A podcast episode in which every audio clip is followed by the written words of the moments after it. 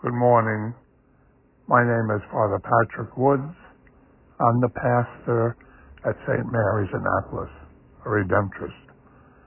Today is December 15th, 10 days before the joy and celebration of the birth of our Lord Jesus Christ, the Word made flesh. I like Christmas music. I like the sentimental songs, the religious songs, even the funny songs like Alvin and the Chipmunks. They just lift my spirits. I just like Christmas. I suppose you're either a Christmas person or not a Christmas person. And I'm a Christmas person. But there's one song that I would say I don't hear on the radio, but I like to play. I have a copy of it. It's called Christmas in the Trenches it's a bittersweet song. It's about World War One, the year 1914, when an amazing moment, at least for one day, happened. It was in Pope Benedict during the beginning of World War One begged the world to tr- have a truce and break away from the horror and evil of war.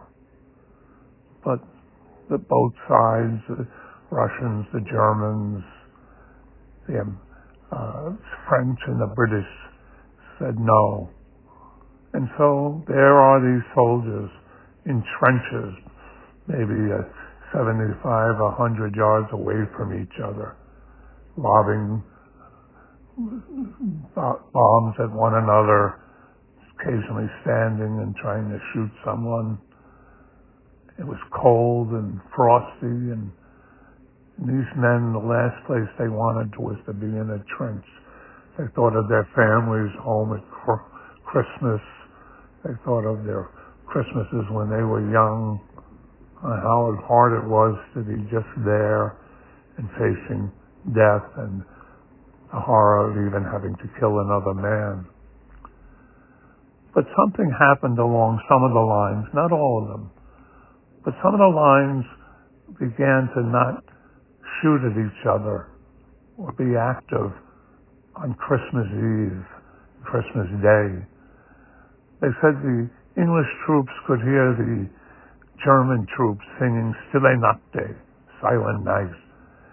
And suddenly a few of them started walking out into the no man's land with their hands held up and the other side was nervous and wondered if they were up to a trick. But eventually they said thousands of troops eventually gave in to or celebrated a Christmas truce. They met with the other side and and laughed and maybe shared cigarettes and perhaps a bottle of wine if they had one, showed pictures of their families. And it was said they even had a soccer game going back and forth. It was a remarkable moment. It was as if the great voice of the angels from the shepherd's field in Bethlehem, peace on earth, goodwill to all. Ah, how we wish that would be true now in the Middle East with all the wars, in the Ukraine, even in our own cities where crime is so violent and powerful. How long we long for peace on earth, goodwill to all. Most of us really can't do much about these great international issues or even overcome the evil that is in some people's hearts as they rob and steal and, and really take violence towards one another.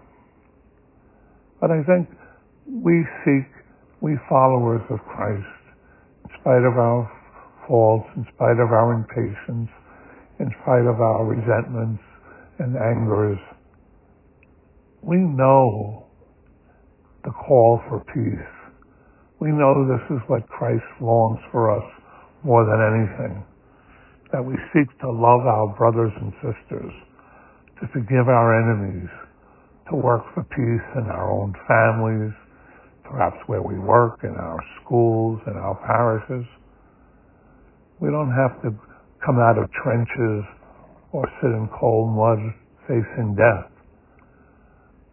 The joy of Christmas is far beyond the many things we love, Christmas trees and lights and presents, great food. But it's that great gift God gave us in himself, the Son of God, who in his Beatitude said, Blessed are the peacemakers, for they shall be called children of God.